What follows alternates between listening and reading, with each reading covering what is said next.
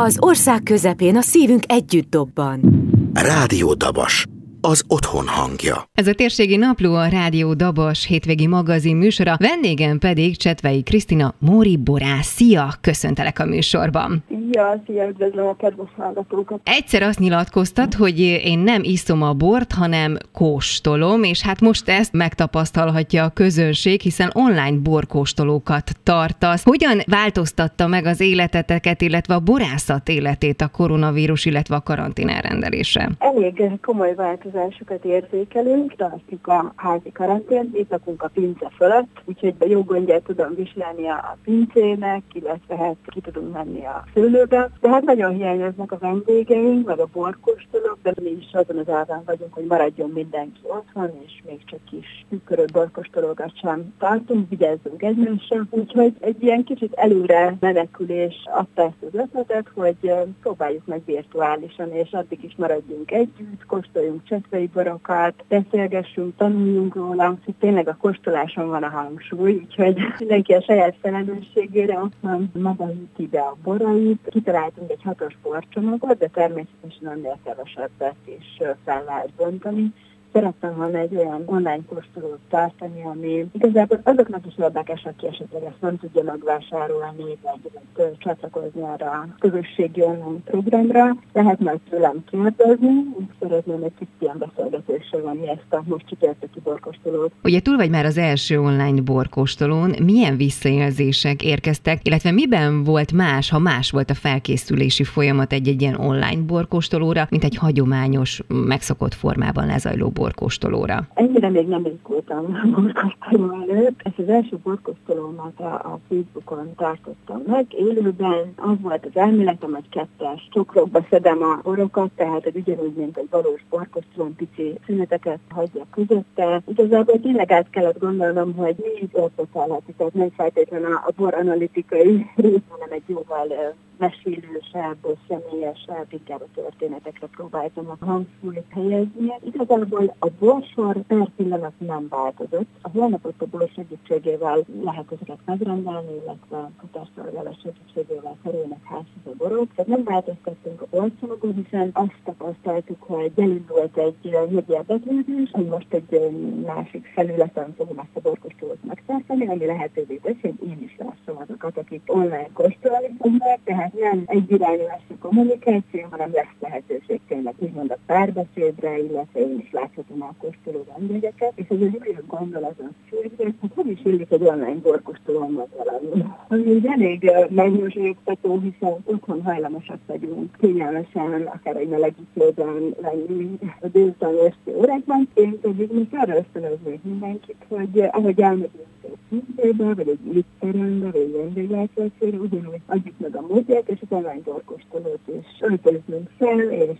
ezáltal szerintem egy picit a kedvünk is jobb lesz, hiszen ráhangolódunk, felöltözünk, egy kis vésztelőszerünk már is jobb lesz a, kocintás is, majd talán ahogy láthatjuk is ez meg. Tulajdonképpen akkor egy társasági eseményt hozol be a mi kis nappalinkba vagy konyhánkba, ki hol fogyasztja az adott bort. Igen, igen, abszolút ez volt a terv, hogy tényleg ez egy kis program legyen. Tervezhetően mindig csütörtök este 19 órától fogom kezdeni, hogy mesélek, történetet megmarad, zenit marad. Beszéltél a Móri borokról, mutassuk be pár szóban a mi hallgatóinknak ezt a borvidéket, és természetesen a csetvei borokat, ha már beszélgetünk. Magyarország egyik legkisebb borvidéke, Somlót követően a Móri borvidék, az jó hazája, amit biztosan kóstolni fogunk az ezerjó, egészen pontosan két különböző ezerjóval is készültem az online borkóstolón. Az egyik egy kőegyag edényben, az az amfórában erjedt és érvelődött ezerjóborunk, 18-as évjáratból, illetve ennek párja a magyar tölgyfahordóban erjedt és érvelődött ezerjó, ami azt gondolom, hogy tényleg mindenki számára izgalmas, hogy eleve milyen egy amfórás bor, milyen egy fahordós bor, pláne, hogy ezt egymás mellett is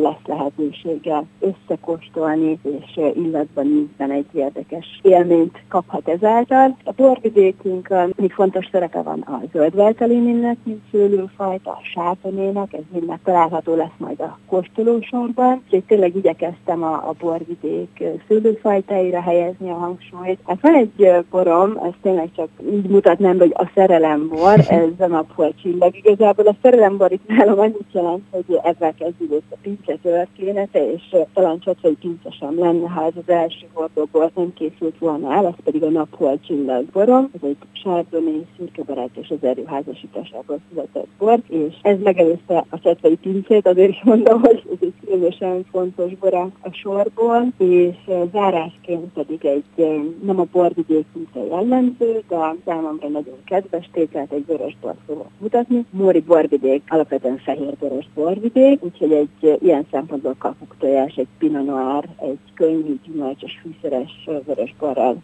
szeretném zárni az estét a kóstoló során. 2020-at írunk, és ha végignézzük a borászok borásza top 50-es listáját, akkor nem te vagy az egyetlen hölgy a listában, de mégis adódik egy kérdés, hogy hogyan lesz egy nőből borász? Igen, nagyon-nagyon boldog voltam, hogy hat női borászhölgy is van ebben a top 50-es listában. Én az első hordóboromat 2010-ben készítettem, és nem borász családból származom, nem borásznak készültem. Műszaki Egyetemben végeztem, ott szereztem az alapdiplomámat, és már jóval később a az első hordó borom mellett iratkoztam be a Corvinus Egyetemen szőlészborász, illetve Budafokon a Sós borászati technikumban. Igazából nálam a borbírálattal kezdődött minden, és az, hogy egyáltalán eszembe jutott, hogy én majd bort bírálhassak, vagy egyáltalán tanulhassak a borokról, ahhoz pedig azt kellett, hogy a Műszaki Egyetem alatt egy projektfeladat kapcsán egy borászatot választottam témámul, Erdőbényén a Béres családi borászatot, és ott pedig egy hölgy volt a főborász Bárdos sorolta, aki szintén a, a top 5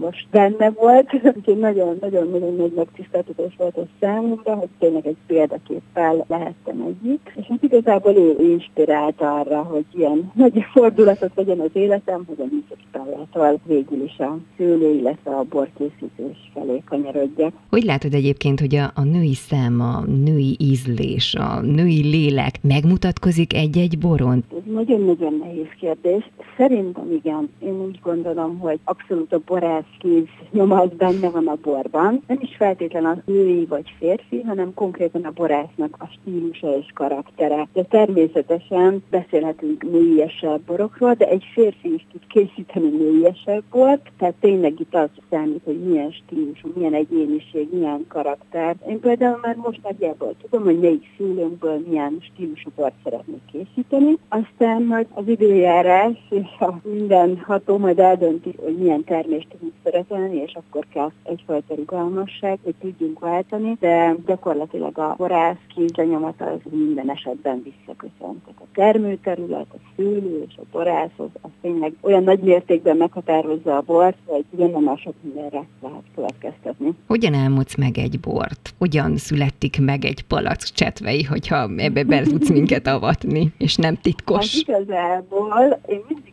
kezdem, hogy elképzelem, hogy mi az, amit úgy, szívesen magam meginnék. Tehát általában a borokat úgy szeretem elkészíteni, amit így személy szerint én, Cető Krisztina örömmel kortyolgatnék a, a vacsorám mellé. És most például az egyik legújabb borom azt a nevet kapta, hogy először. Azért kapta ezt a nevet, ez amúgy egy fajtabor, egy Pinot Noir rozéből készült gyöngyözőbort, mert a pinóból először készítettem rozé gyöngyözőbort, tehát így mindig vörösbornak készült el, viszont már egy ideje foglalkoztatott, hogy ez a kicsit könnyedebb, kicsit málnásabb, kicsit meggyesebb, fűszeresebb ízvilág mit tudna, hogyha nagyon rövid héjonáztatással, tényleg egy, egy könnyű rozé, és talán a buborékokkal milyen lendületet adna, milyen ízvilágot hozna. Szóval először tényleg így fejben születik meg egy illat és ízkép, amit utána szeretnék megvalósítani megvalósítani, és pont a férjem is ezt kérdezte, de hogy, hogy ez hogy találtad, hogy gyöngyözőbor legyen, mert sokkal jobb így, mint hogyha simán rozéként palackoztuk volna, és erre tényleg a legegyszerűbb, meg legőszintébb válasz az, hogy én